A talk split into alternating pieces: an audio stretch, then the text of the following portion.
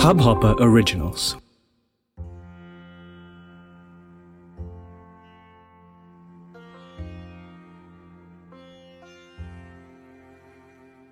परमात्मा श्री कृष्ण जब अतिशय कृपा करते हैं, तभी प्रभु के नाम में प्रीत होती है। प्रभु के नाम में प्रीत नहीं होती, तब तक पाप नहीं छूटता है। परमात्मा के नाम में प्रीत करने से, परमात्मा के नाम की जप करने से पाप छूट जाता है। पुण्य करना सरल है, पाप छोड़ना कठिन है। प्रायः सभी पाप करते हैं, पढ़ा लिखा व्यक्ति भी पाप करता है, अनपढ़ भी पाप करता है, गरीब भी पाप करता है, श्रीमान भी पाप करता है, मानव पाप छोड़ नहीं पाता है। और तो क्या कहूँ, भगवान के दर्शन करने पर भी व्यक्ति पाप छोड़ नहीं सकता। रावण को रामचंद्र जी के दर्शन हुए, फिर भी रावण की बुद्धि सुधरी नहीं। वह राम जी के साथ युद्ध करने के तैयार हो गया। योग्य। तो यह था कि राम, रावण, राम जी की शरण में आ जाएँ और राम जी के बंधन करें। परंतु रावण की बुद्धि राम दर्शन के बाद भी नहीं सुधर सके। दुर्योधन को द्वारिकानाथ के दर्शन हुए थे। द्वारिकानाथ दुर्योधन को समझाने लगे। उसके साथ मित्रता करने गए थे, पर दुर्योधन न सुधर सका। इससे ऐसा प्रतीत होता है कि कई जीव भगवान के दर्शन पाने पर भी सुधरते नहीं हैं। दुर्योधन और रावण, प्रभु के नाम के जप करते तो सुधर सकते थे। रावण और दुर्योधन तो मर गए, पर इस युग में उनके वंश बढ़ गए। रावण क्या दो चार सिंह थे? ब्राह्मण था, वह पर गणना राक्षसों में की जाती है। रावण पढ़ा लिखा था, ब्राह्मण था, पर उसकी आँख में काम था। जगत के स्त्री पुरुषों को काम भाव से दिखता था। इससे उसका जीवन नष्ट हुआ और उसका पतन हुआ। सूद जी सावधान कर कहते हैं कि आँखों में काम भाव जो रखता है, वह रावण है। जगत में किसी स्त्री को, किसी पुरुष को काम भाव से न देखिए। आँखों में काम ना आवे, इसका ध्यान रखें। सभी को निष्काम भाव से, भगवत भाव से देखिए। दुर्योधन मूर्ख न था, वह पढ़ा लिखा था पर उसकी नीयत बिगड़ गई। वह जानता नहीं था कि आधा राज्य पांडवों का है। फिर भी वह देना नहीं चाहता था। पराई संपत्ति जो ले लेता है, वह दुर्योधन जैसा है। दुर्योधन कहता है कि मैं धर्म जानता हूँ, पर धर्मानुकूल पवित्र जीवन जीने की मेरी इच्छा नहीं हो रही है। मैं अधर्म जानता हूँ, पर पाप छोड़ने की मेरी इच्छा नहीं हो रही है। मुझे पाप करने में आनंद आता है। मेरे भीतर कोई देव बैठे हैं, जो यह सब कह रहे हैं कि पाप के संस्कार पाप करवाते हैं। कोई देव पाप नहीं करवाते हैं। अनेक जन्मों के पाप के संस्कार बुद्धि में दृढ़ हुए हैं। पाप के ये संस्कार जागते हैं, तब बुद्धिमान भी मूर्ख बन जाते हैं। उनका ज्ञान नहीं टिकता, और वे पाप कर बैठते हैं। जिसे पाप करने में सुख का भास होता है, वह दुर्योधन जैसा ही है। परीक्षित राजा ने प्रश्न पूछा कि महाराज, नरक की कथा सुनने के बाद मुझे डर लगने लगा है, क्योंकि जाने अनजाने में जीव पाप करता है। कभी नरक में जाने का प्रसंग न आए, ऐसा उपाय बताइए। सुखदेव जी महाराज राजा को समझाते हैं कि जिस दिन पाप हो जाए, उस दिन रात्र में सोने से पहले प्रभु का बंधन कीजिए और अपने पाप स्वीकार कीजिए। पाप करना साधारण अपराध है, पर पाप को स्वीकार न करना बहुत बड़ा अपराध है। पाप स्वीकार न करने वाले को बहुत बड़ी सजा होती है। पाप को स्वीकार करना चाहिए। प्रत्येक पाप के लिए शास्त्रों में नियत प्रायश्चित हैं। विधिपूर्वक प्रायश्चित कीजिए। चोरी, व्यभिचार महापाप है। महापाप के प्रायश्चित के लिए गाय माता को जौ खिलाइए। जब वही जो गोबर में निकले तब उसे निकाल कर उबाल कर खाना चाहिए। धीरे धीरे खाने की ग्रास कम करते जाइए। छः मास जब के साथ ऐसा तब करके प्रायश्चित होता है प्रायश्चित करने से पाप का विनाश होता है। राजा ने प्रश्न पूछा कि प्रायश्चित करने से पाप का विनाश होता है, पर पाप करने की इच्छा तो मन में रह जाती है। प्रायश्चित से पाप की वासना का विनाश नहीं होता है। एक बार पाप हो गया, उसका प्रायश्चित किया पुनः पाप करने की इच्छा होती है, ऐसा उपाय बताइए कि पाप करने की कभी इच्छा ही न हो। सुखदेव जी महाराज जी कहते हैं कि, राजा, प्रभु नाम के जप करने वाले का ज्ञान टिकता है, जो ज्ञान को टिका सकता है, उसे अज्ञान नहीं आता। अज्ञान नहीं आता है तो वासना भी नहीं आ सकती, और वासना नहीं जागती तो पाप नहीं होता है। पाप का मूल है वासना। वासना का मूल है अज्ञान। अज्ञान का नाश ज्ञान से होता है।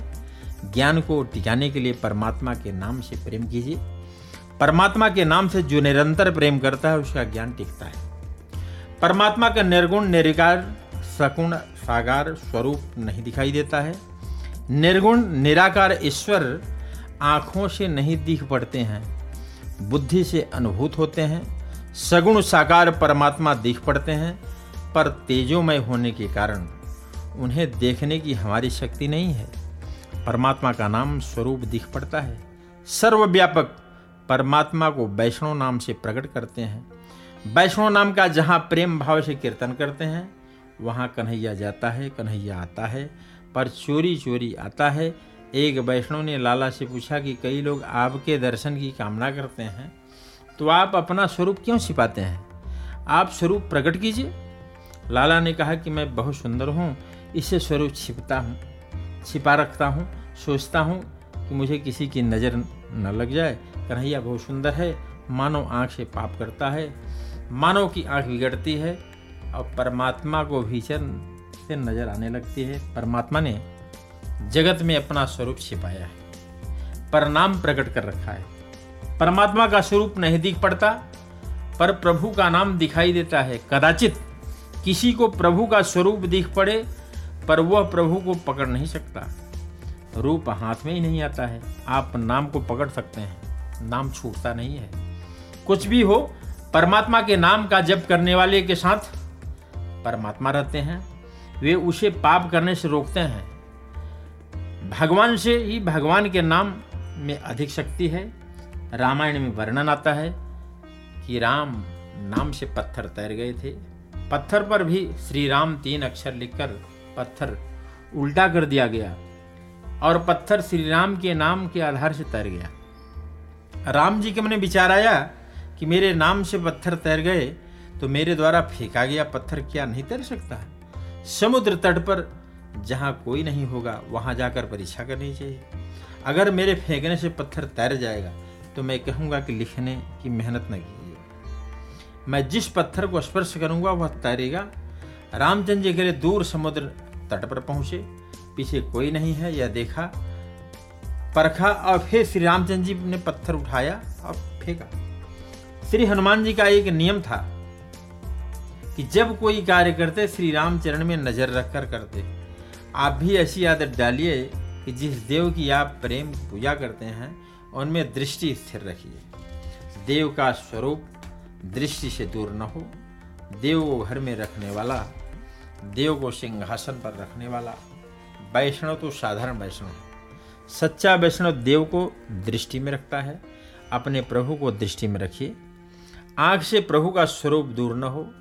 प्रभु में दृष्टि रखकर काम कीजिए। प्रभु को दृष्टि में रखकर बोलिए।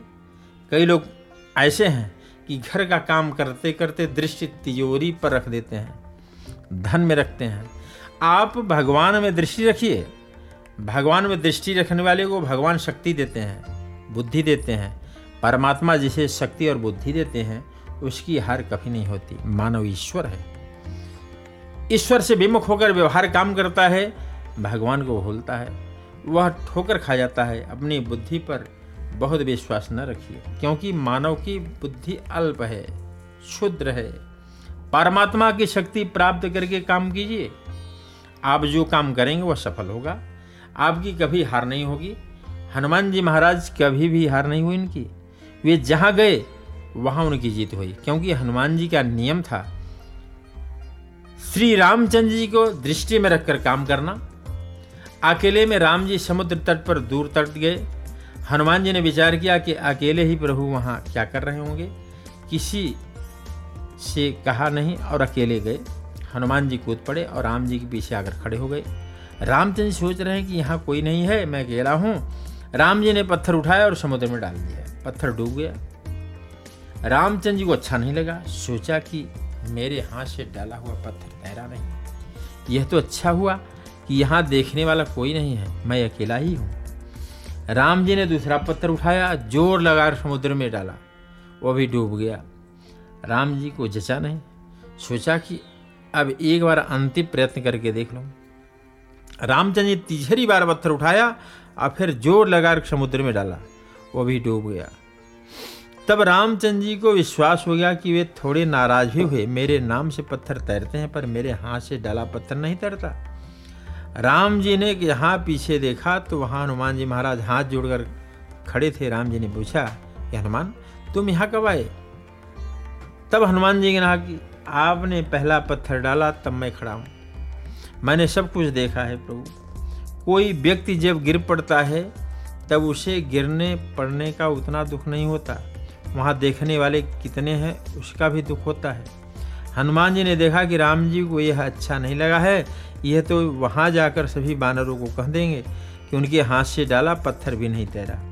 प्रभु नाराज़ हुए। हनुमान जी महाराज मुखारविंद का दर्शन करते हैं, सोचते हैं कि आज मेरे स्वामी नाराज़ हुए हैं। स्वामी नाराज़ होते हैं तो मेरी सेवा किया गया काम निष्फल चला जाएगा। वे आनंद में विराजमान होकर के सार्थक हैं। हनुमान जी ने कहा कि महाराज, आप नाराज़ नहीं होइए। जो हुआ सो अच्छा ही है, उचित ही हुआ है।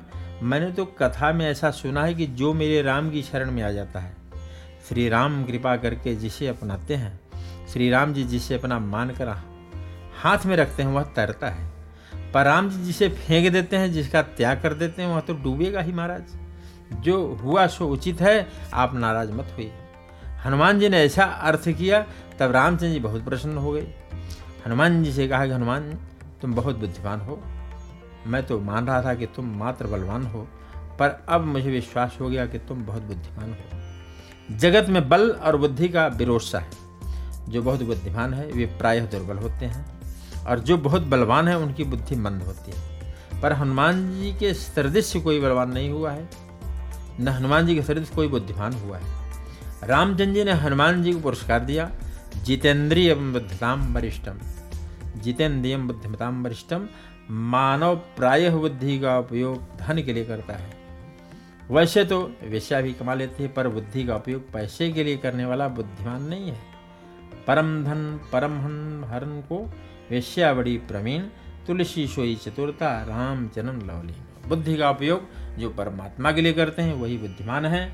हनुमान जी को प्रभु ने पदवी दी तो हनुमान जी प्रसन्न हुए। हनुमान जी ने कहा कि महाराज, यह तो आप नाराज़ हो गए थे इससे आपको मनाने के लिए मैंने ऐसा अर्थ लिया। पर सच्चा अर्थ तो यह है कि आपके नाम में जो शक्ति है, महाराज, आप बुरा न मानिए। ऐसी शक्ति आप में भी नहीं है, राम नाम में जो शक्ति हो राजचंद जी भी नहीं है। राम जी प्रत्यक्ष विराजमान थे, तब राम जी की शरण में जो आए, उनका प्रभु ने उद्धार किया। पर आज जब राम जी प्रत्यक्ष विराजमान नहीं है, तब राम नाम बहुत से जीवों का उद्धार करता है। बहुतों की बुद्धि सुधारता है। राम नाम में भी हो सकती है। जगत में जितने भी मारा पुरुष हुए हैं, वे सभी परमात्मा के किसी न किसी नाम ने तनमय बने रहते हैं। बोलो आनंद गंद भगवान की वृंदावन बिहारी लाल की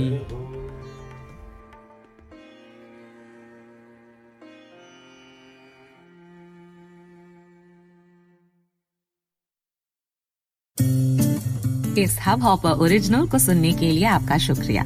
अगर आप भी अपना पॉडकास्ट लॉन्च करना चाहते हैं, तो हब हॉपर स्टूडियो वेबसाइट पे रजिस्टर करें और एक मिनट के अंदर अंदर अपना खुद का पॉडकास्ट लॉन्च करें। यही नहीं स्टूडियो देता है आपको पूरी आज़ादी कहीं भी कभी भी अपना पॉडकास्ट लॉन्च करने की सिर्फ़ तीन आसान स्टेप्स में। तो साथ में अपना पॉडकास्ट शुरू करने के लिए तैयार just hop on Hub Hopper simply content